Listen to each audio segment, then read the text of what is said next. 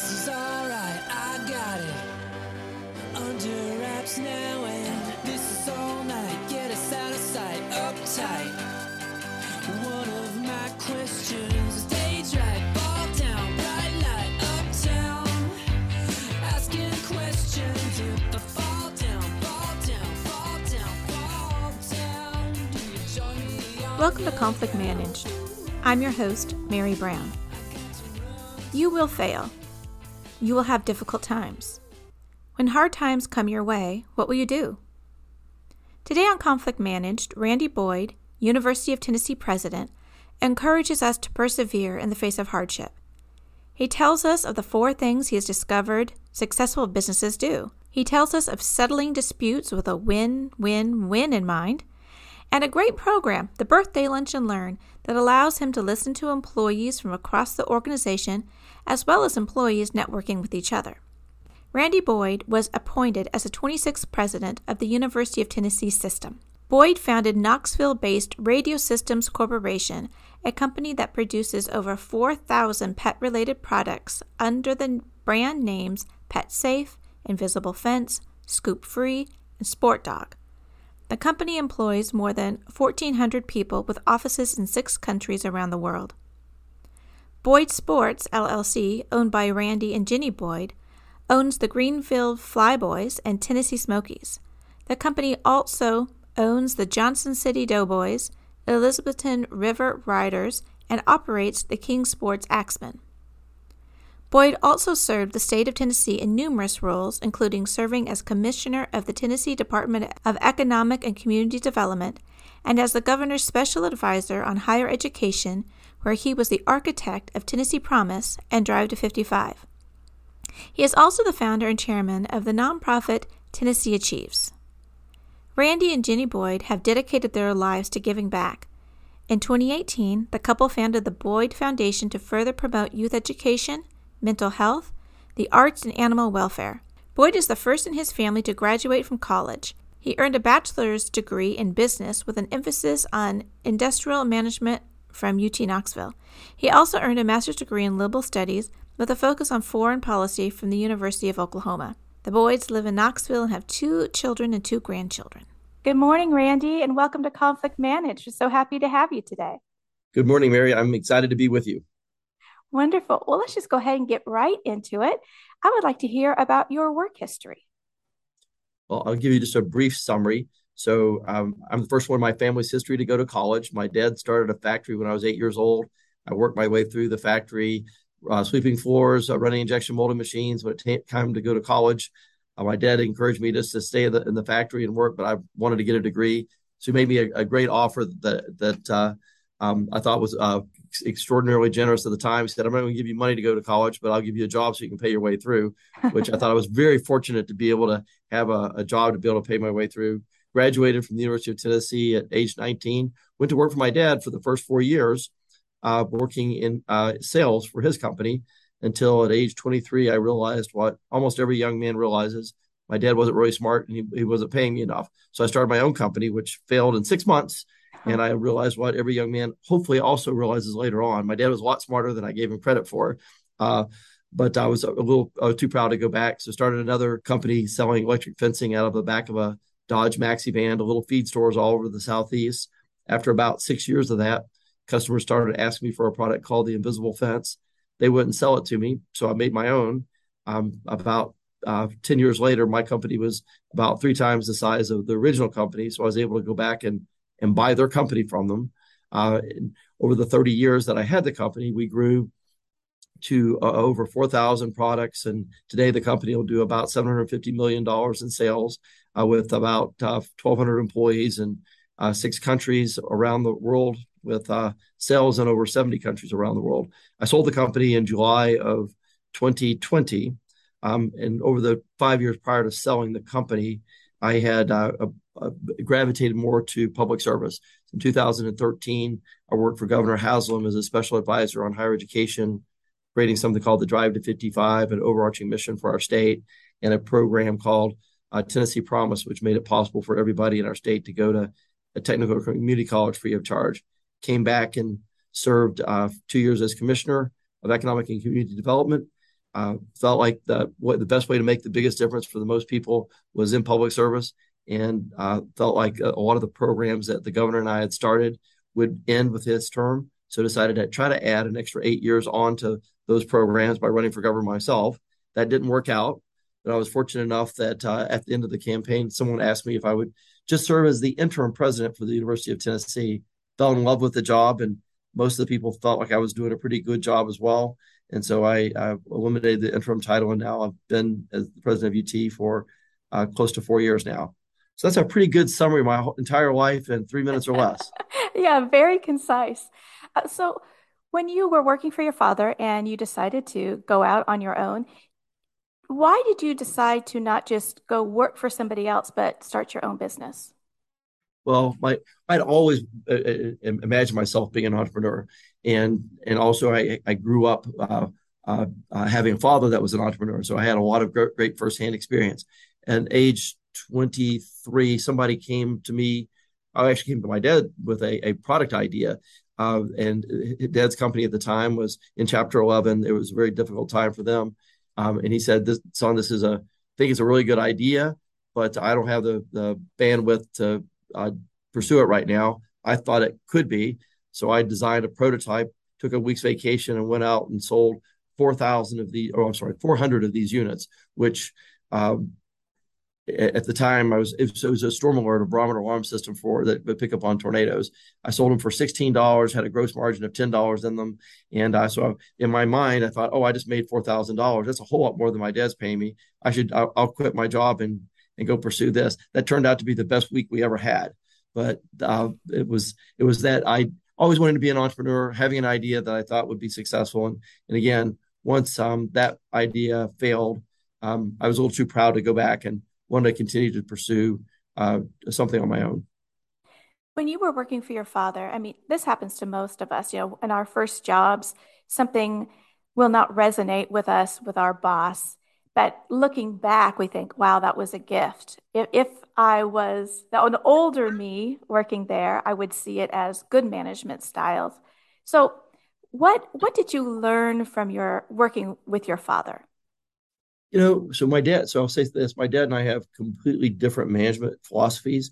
Dad is like many people of his generation, believes in uh, control, command and control, uh, hierarchy, um, keeping things kind of close to the vest. He wants people to do exactly what he says, and he, if they do that, then everything will be fine. I've always been more of a an empowerment uh, leader, giving people uh, the mission and the values and a strategy, and then letting them uh, work within those boundaries and, and, innovate and and do things on their own uh, as much as possible. But uh, it's, it's despite, despite that, uh, Dad taught me a lot of great lessons. I'll, I'll just mention one, uh, and that is uh, how important it is to to persist in everything you do. I remember one, I mentioned that Dad's company was in Chapter 11 um, at the end, and I remember one of my colleagues at his company and I were uh, I went to him one time and said, "You know, Dad, you're the, the, at that time the, the revenue was eight million dollars, and they were lo- we were losing two million dollars." Said, "Dad, you're, we're so in the hole. Um, you should uh, you should rather than trying to turn this around, it'd be easier just to close the company, go start something new." And I remember Dad saying, "Son, I've got customers that are uh, depending on me, investors that are depending on me, employees that are uh, depending on me, uh, uh, vendors that are depending on me. I can't just let all of them down. And things were really bad. Um, but he also showed me that um, uh, quitting is a decision that you make. Nobody makes you quit. You just decide that you you quit. Um, and uh, I guess the the power of persistence was probably one of the best lessons. One of the things I've noticed since then. I've always studied people that have uh, been successful in business um, and through books and, and uh, firsthand encounters. And the one thing that I found that is consistent among all uh, people that are successful is persistence. Every there's a lot of different management styles. People do things a lot of different ways. matter of fact, everyone does everything. Uh, their, their their story is generally very unique. But the one thing that they all have in common is persistence. Everybody gets knocked down, and the difference in the people that are successful over the long term, they're the ones that pick themselves up and keep going. Yeah, you know, that's so true. When we look at people who've been successful, um, as in your story, there are many starts and stops. uh, things that go uh, wrong in the beginning.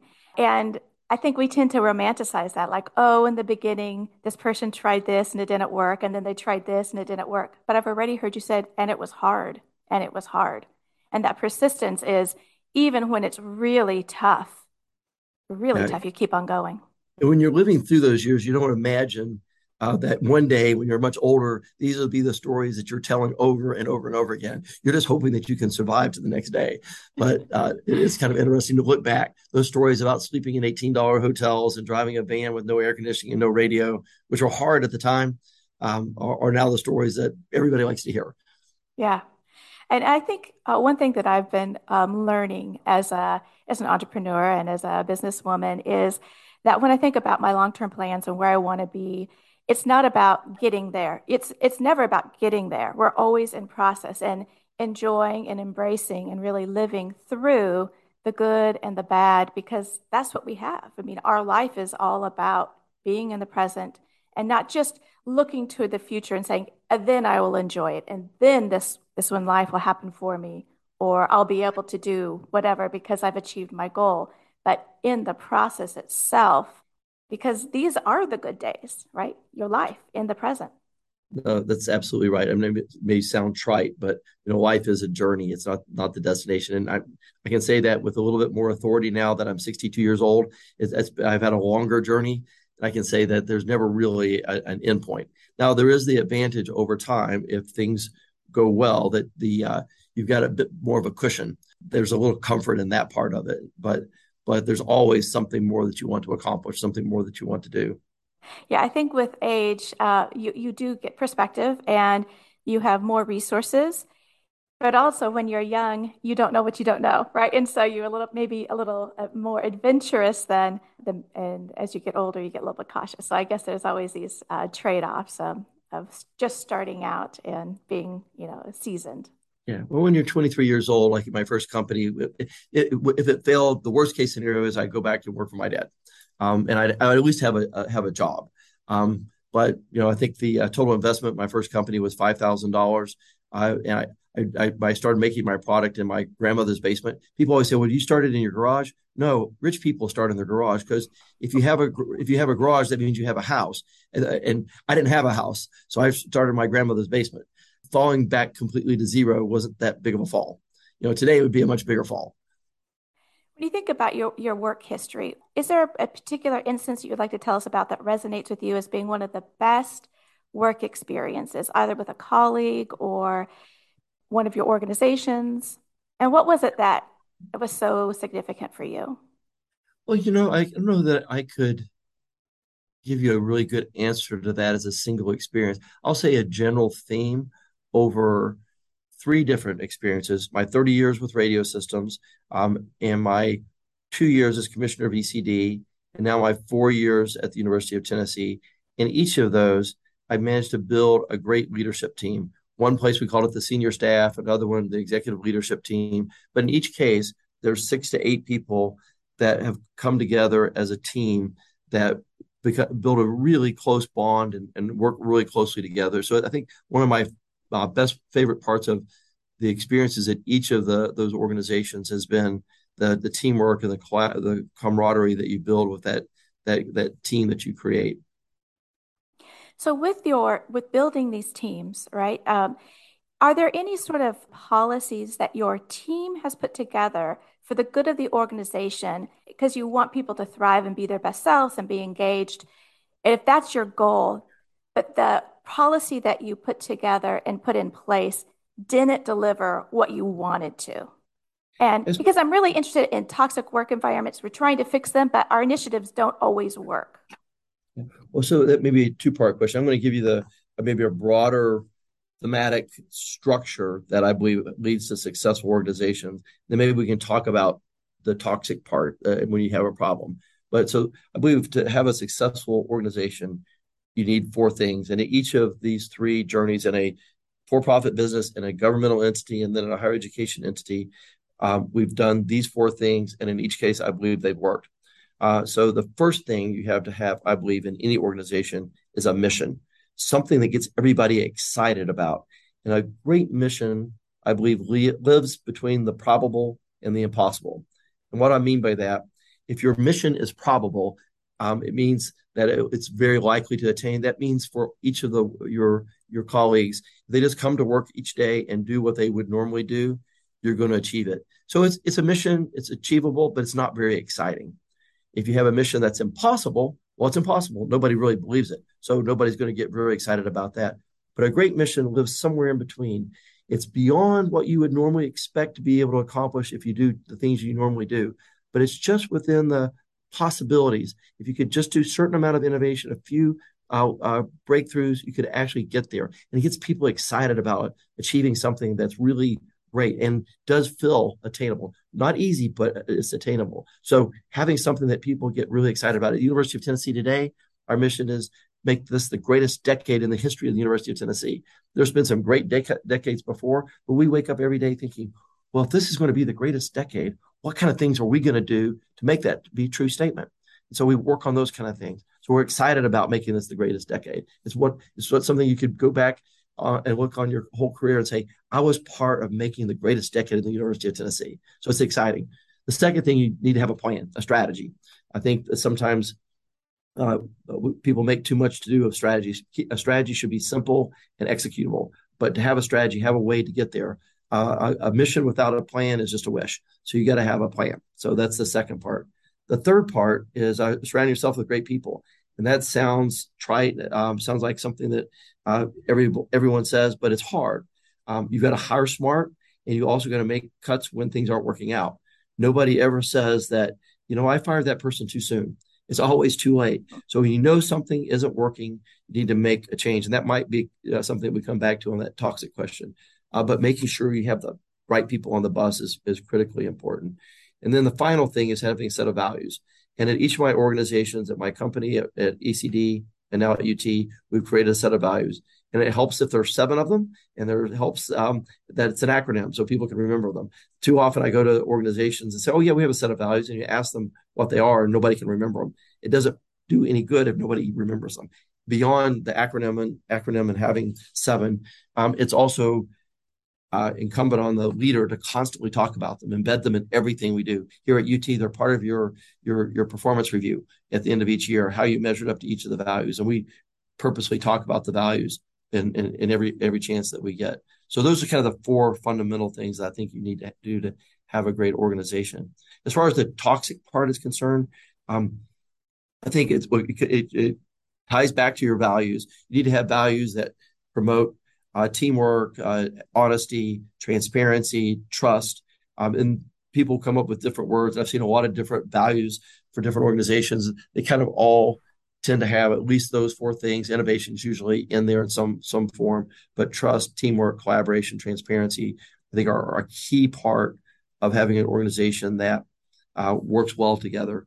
Um, and sometimes you'll have someone that doesn't live up to those values, and you can you can correct a lot of things you can you can correct uh, technical uh, um, skill gaps, but if you have a behavior issue, it can be hard. Uh, you can work with a person, counsel them, make sure that they understand what they need to do. But um, if they don't uh, make those changes, even if they're an exceptional performer in other ways, you can't have them on the team. And that's one of the things that's sometimes hard. It says, well, this person really gets their job done. They're a great performer. They're just uh, bring the morale down for the entire team, well, that's that. It doesn't matter about the other things. Um, you've got to make that call. Either they got to change or you've got to change them.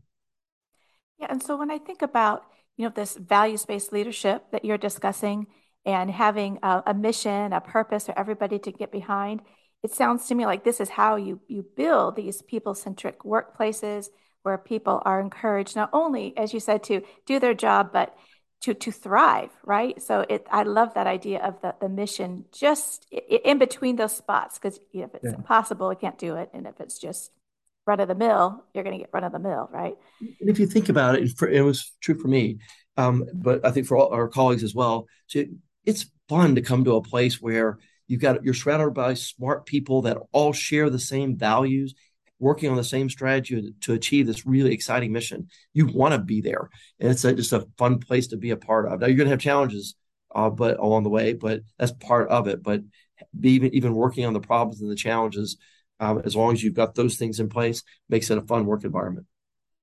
Yes, and so when people have problems, so like let's say a manager has uh, a problem with an employee, as you mentioned, um, coming alongside them and finding out if it's a skills issue, helping them, if it's a behavioral issue, helping them. But that takes courage, and managers should be trained to to speak up sooner rather than later, and then being able to have those difficult conversations. Yeah, I think there there are programs that believe maybe you may offer some on conflict resolution, but the worst thing is to uh, repress, uh, hide uh, an issue, or let it linger. The last thing someone wants to do is save, should do, is save an issue they're having with an employee for their annual review. If there's an issue, you should address it right then. I'm always tell my employees if, if I'm if I'm bringing up an issue for the first time in a review, uh, shame on me. That's that there should never be a surprise in, in, your annual review. But if there's an issue, you need to have that that that conversation. It's difficult. People don't like to have difficult conversations, and it's countless the number of times in which I've been with a supervisor who's talking about one of their employees who's giving them is is not performing in one way or the other, and this has been a, a, a problem for a recurring period of time. And yet, you go back and look at the review that they've been giving them, and they're giving them all great marks. And too often people get let go for poor performance and they pull out their their past review history and they're all uh, getting good marks. And so people have to be managers have to be honest with their with their their uh, direct reports and give them the constructive information that they need. You're not doing them a, a service by by not letting them know where they need to improve. I understand that the idea behind the annual review is some, sort of mechanism um, and in a large organization, you think, okay, this is make sure that everybody is being, um, we're paying attention to everybody and everybody's work performance and they know where they are. But as you said, if the problem comes up a month after their review and then they're not talked to for 11 months, that's, that's problematic. Yeah. And so some people think the annual review is really not very kind to both the person and the organization insofar as that that is the time where you are in a way called into the principal's office and told what you're not doing right rather than constant conversations with managers so that people have that the positive feedback all the things that they're doing right and being encouraged and being noticed and then the manager's also noticing when there when there's an issue going on and so constant conversations versus this sort of arbitrary or this this one year review that many times doesn't feel like well, the organization yeah, think, for them? I think it depends on on how you approach the review. But the way I, I like to think of the review is it's twofold. It's one, it's a summary of the year before. So it's it's not it's not new information. It's just a summary of things that we've talked about through the past year, and it's a chance to to codify all the things that we've talked about. So there shouldn't be again anything new. It's just a, a summary of all the things we've talked about in the year, and, and then being able to quantify where where necessary scores, so that we can use that as a reference point for compensation. Uh, and then the second half of it is for future planning. I usually look at the review uh, as also uh, the we build the plan for the following year. What's your what or the coming year? What's your goals for this coming year? Um, what things are we going to build on? What things are we going to do differently? And so uh, it's more about how we build for the future. And usually in our reviews, we spend at least half the time or more than half the time talking about the the coming year and not the past year. Yeah, this idea of forward forward looking, right? So yeah. in the everyday, we would hope the manager would deal with what's going on. But the annual review, I love that. You know, you are just talking about what happened, but it's forward looking. How can we be better? You know, using positive psychology to to build on what you're currently doing and how can we maximize that so that you you you thrive and the organization thrives. Can you tell us about a situation that you've had with a team or with an individual that was difficult for you and why it was difficult? Mm, well, there'd be o- over a, a 40 year career, there have been uh, tons of them. Um, you know, uh, sometimes when you have an issue with a with a, a employee that has done something wrong that there's you really have zero tolerance for, um, it's, it's it's quick and decisive. Other times uh, where they need to to improve. It's it's a, it's a, a, more more difficult, but um, but you want to give them the opportunity to improve. And so, um, I guess I'm trying to think of how I would describe any of these without actually talking about a particular person. I've had um, uh, employees that have had uh, challenges with uh, their communication style. I'll just I won't mention a person, but their communication style and and being too uh, too dismissive, too abrupt, and and having to have a conversation with them about being better listeners.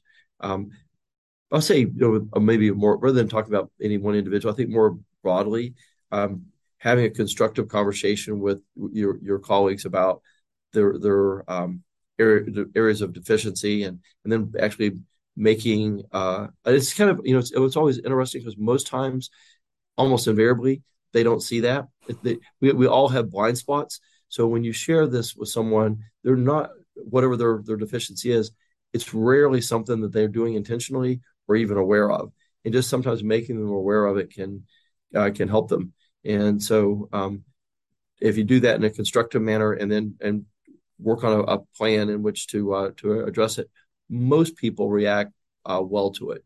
Um, and you don't do it as a as a criticism; it's more as a coach. You know, you approach it as a from a coaching perspective. How here's an issue that I've I've been told that that that we're having. Um, maybe let's talk about how we can address this and, and and move forward. And most people respond well to that. I think you're so right. Sometimes people get labeled in our minds as bullies or aggressive. Um, and we just assume they know they're doing this or they're doing it intentionally. And sometimes it can be cultural. Sometimes it could be like, oh, I thought it was a team player. I thought this is what it meant. And if nobody tells them, right? It, it, so having those difficult conversations, you know, I think when um, someone looks at, you know, how successful you've been and the positions that you've had and that you're in right now, and you've had to deal with a lot of difficult situations throughout your life and in business and I imagine sometimes it does get easier, but what makes something difficult is because of who we are and what we value. And I would imagine that it's the case that you still that you still do find some circumstances that are difficult to have those conversations with certain people. Is that true? Yeah, absolutely. One of the things that that uh, we've talked about in my company and our values there, um, and we actually have it embedded as a second level of value at, at the University of Tennessee, is creating what we would refer to as win-win-win uh, solutions. Um, and what we used to say that the way to get to the win-win uh, was to expand your time horizon. Because usually in the short term, when you have a conflict between you and someone else or another organization, the uh, the best immediate answer in the short term is for you to win and them to lose. Um, but if you think about success over the long term, to be successful over the long term, you can't be successful by yourself. You're going to have to have partners and have partners over the long term. You're going to have to have a good, trusting relationship over a long term. So when you're looking at a particular problem, it's not about solving for that one tactical moment. It's about solving for that long term relationship. So it kind of helps your perspective if you think more about so what's going to be the best resolution if we think about on what's best for the both of us or the two organizations over the longer period of time. And that that I think sometimes uh, can help us come to a, a, a, better resolution than we might otherwise have. I always say a win-win-win because the you have the, the the the two wins between the two parties that are negotiating. We added the third win to remind us that our actions or decisions may affect somebody external to to to us and and we want to make sure that those people are also going to be benefiting from what decisions we make. I like that the win win win. I you know yeah. I absolutely believe in win win solutions uh, because we want to treat everyone with dignity and respect and look at everyone's perspective. But we also have our external. We have the organization itself and then its stakeholders and where it is in the community. So when you look into the the future of work, I, I see a lot of, about quiet quitting. You know, people uh, being at their organization but feeling undervalued, feeling not listened to. And you look at all of the literature about how to be a good boss and how to get engagement. And it seems for so many people, it just in general it's not trickling down to their everyday lived experience. And you deal with students as they go out, and uh, many of those graduates are going to be leaders, thought leaders, are going to be business owners. Do you have any advice for future leaders of how to how to really embed that so that from the person who's on your leadership team to the part-time seasonal worker that that values driven empowerment really reaches every level of the organization? Well, it's up to the the CEO to cascade those values that that behavior down to his or her leaders, and then they in turn cast, uh, cascade it down to, to the people that report to them, and then and then so on. But I think you have to, as the leader, demonstrate the behavior uh, through your own actions. You can't tell people to be engaged and to be good listeners, but not be one yourself. And so, uh, uh, your the rest of your organization will mimic what you do. At least generally, they will. And so, uh, as the leader, exhibiting those behaviors, taking time to care about your employees, doing the doing the small things. It's the small things that matter. Uh, people remember when you remember their name, when you remember their uh, birth date, when you remember uh, some uh, aspect of, of, of, of, about them. So being personal, being present, uh, and then again being a good listener. One of my favorite things to do is to uh, go to having different different uh, meetings with my my employees. Um, uh, for example, tomorrow. Um, I think it's tomorrow. We have a, a birthday lunch and listen. So if it's your birthday on that particular month, we have a lunch, and the people come from you know different departments. So it's not like your typical meeting because everybody's coming get a, it's a, a, random thing. It just happens to be you're born in the, the month of september. We get together we have have a meal celebrate their birthday but it's a chance for them to share ideas. And i always ask them to share with me what's their biggest boldest idea that they could possibly imagine. What's your if you if you could have any wish in the world i have unlimited power. I can change any law. I have an unlimited budget uh, and you have one wish what would it be? And it's amazing when people are asked to think big because they don't always get that. In fact, they almost never do. And uh, people come up with some really exciting ideas, but just being there and, and asking them to for their their thoughts um, is it's surprising how few times people have uh, are treated with that amount of courtesy and respect. And so, taking the time to listen, to really ask them for their involvement, and actually make, and then when they do share some ideas with you, actually take action. I absolutely love that idea of the the birthday lunch or the birthday listen, and you get this cross section, all different kinds of people from housekeeping to uh, craft services, uh, professors, student workers, or whoever it might be, and so you you get really the benefit. I mean, if we think about inclusion, right, where we really want to hear from all different kinds of people, that we have to make those opportunities so that someone like yourself, so that our leaders are actually present with all different kinds of people. And um, that, that is a wonderful way right. to build um, engagement. I'll say just to build on that one idea, but not only do I benefit from it by getting to hear their ideas and building a relationship with them, but they actually end up connecting with each other. Oftentimes we're in silos. We've had times where actually literally had people that had been with us for over 30 years sitting at a table that had never actually spoken to each other. They'd known each other was they were they were from a from their name somewhere in the organizational chart. But you know, if you're in capital projects uh, and another person's in um, accounting, they just they just never cross paths. And yet we're all on the same team, sharing the same values and mission and and uh, and so it's it's important to to know we have that trusted relationship with each other feel like nothing really starts until you build trust. Maybe go back to talking about those great teams that I felt like I've been able to create. Um, the most important thing is building the trust. The very first thing you do to, with the team is have some type of offsite and just get to know each other as people. So if you don't know each other as people, you don't uh, understand where each one's coming from. It's kind of hard to work together. You just throw a group of people together, start trying to solve problems, and they don't know the other person. They don't know where they're coming from. They don't trust them um, it's going to be really difficult. That's a really good point. I imagine is this your answer to how do you get people not just to say yes to you all the time, right? That we we want to please our bosses. Yeah, that's that's always a challenge, and you got to work at it if you're the leader. But I would say that um, it's critical to make sure that people feel comfortable pushing back.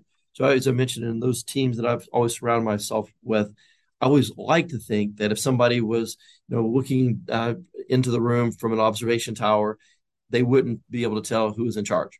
Uh, it's you know seven or eight people all working together, all equally sharing uh, uh, time and and and uh, and thoughts. And I always start off with all my teams and in, in, in, every organization and say that um, you know, my goal is to uh, be above the Mendoza line. So the Mendoza line is about this baseball player who uh, could could stay on the team if he could bat over 200. So as long as I can stay over tip, his name was Mendoza. As long as I can bat 200, I can stay on the team. For me, if, if one out of every uh, five ideas is a good idea, then I'm happy with that. But that means that four out of my five ideas are probably not going to be so great. And the only way we can prevent our organization from complete ruin is that if somebody could push back and say, you know, I, that that's a really terrible idea, or maybe if we modify it and do this, it could be much better. But I want to make sure that I always encourage all all of our all of our our, our teammates to uh, to be able to speak out. And um, I think it's one, maybe one of the biggest dangers in an organization. If you have an organization in which no one questions leadership, uh, you're it, a, a recipe for disaster. Yeah, I would say it's a dying organization. It'll be stagnant. Um, you mentioned your father's leadership style in that particular business of very, very old school, right? You're the he's the boss, he's the owner. He's going to tell you what to do and how to carry it out, and that is a way to um, to get a certain to execute a certain plan. But insofar as you want to grow and you want to empower and you want the benefit of the knowledge and expertise and creativity of the people you've surrounded yourself with, you're not going to get that, right? You won't be mm-hmm. better than who you are. We want to be better. That's why we surround ourselves with other people. And they, they, you always, as they say, you know, five heads are, are better than one. But I think if if you're, and again, not just my father, but there's a whole range of people that I've known that of that generation that have had that more command and control uh, uh, management style, and they've been very, very successful. Mm-hmm. And so, um, so keeping in mind that people can be very successful doing things very, very differently. But for me, I've always felt like I, I only have a certain amount of mental and physical capacity myself, and for me to be able to scale an organization, I have to go beyond my own personal abilities. And if I can surround myself with uh, dozens of, of other really smart uh, uh, people that can that can add to it, then we can we can just do so much more as as as a team than we can ever do by ourselves. So, as you think about the future of work and you think about the future that your grandchildren will go into, uh, what do you want for them? What do you want it to look like? Well, I, so that's a great question. Uh, I haven't really thought so much about what, what I would want my work work to look like for my grandchildren, but I have a two year old and a four year old. Uh, so um, when we think of I, I would hope that uh, they that organizations will be organizations that are people centric that will recognize that the the any organization is only as good as its people and they put uh, even more resources around making sure that that people feel rewarded feel uh, uh like they're making a difference in the world and uh, and enjoy the, the place that, that they're working. It's not just about what their output is it's about uh, their their quality of life. And um, they, they work work will be different. You know, it's already different this year than it was three years ago. You know, people are working from home and working uh, from or at least remotely, and we're working in different ways. But regardless of where we sit or what we do, uh, people are still the the center of what of of what we what we're trying to get done. Yes, absolutely. Human centric workplaces where yeah. we treat everybody um, with the dignity and respect that they deserve, which ends up to be good for them and good for our organizations and good for our community. Well, thank you so much for being with us today. Really appreciate your time. Mary, this has been great. I appreciate the conversation and uh, look forward to seeing you again soon. Yes, thank you. Take care. Bye. Thank you for listening to Conflict Managed. Thank you so much to Randy Boyd for sharing with us his insights. Conflict Managed comes out every Tuesday. If you would like to see somebody interviewed for the show, please let us know. Or if you have any questions for future guests, contact us at 3pconflictrestoration.com. I'm your host, Mary Brown. Conflict Managed is produced by third party workplace conflict restoration services. Our music is courtesy of Dove Pilot. And remember, conflict is normal and to be expected. Let's deal with it. Until next time. Take care.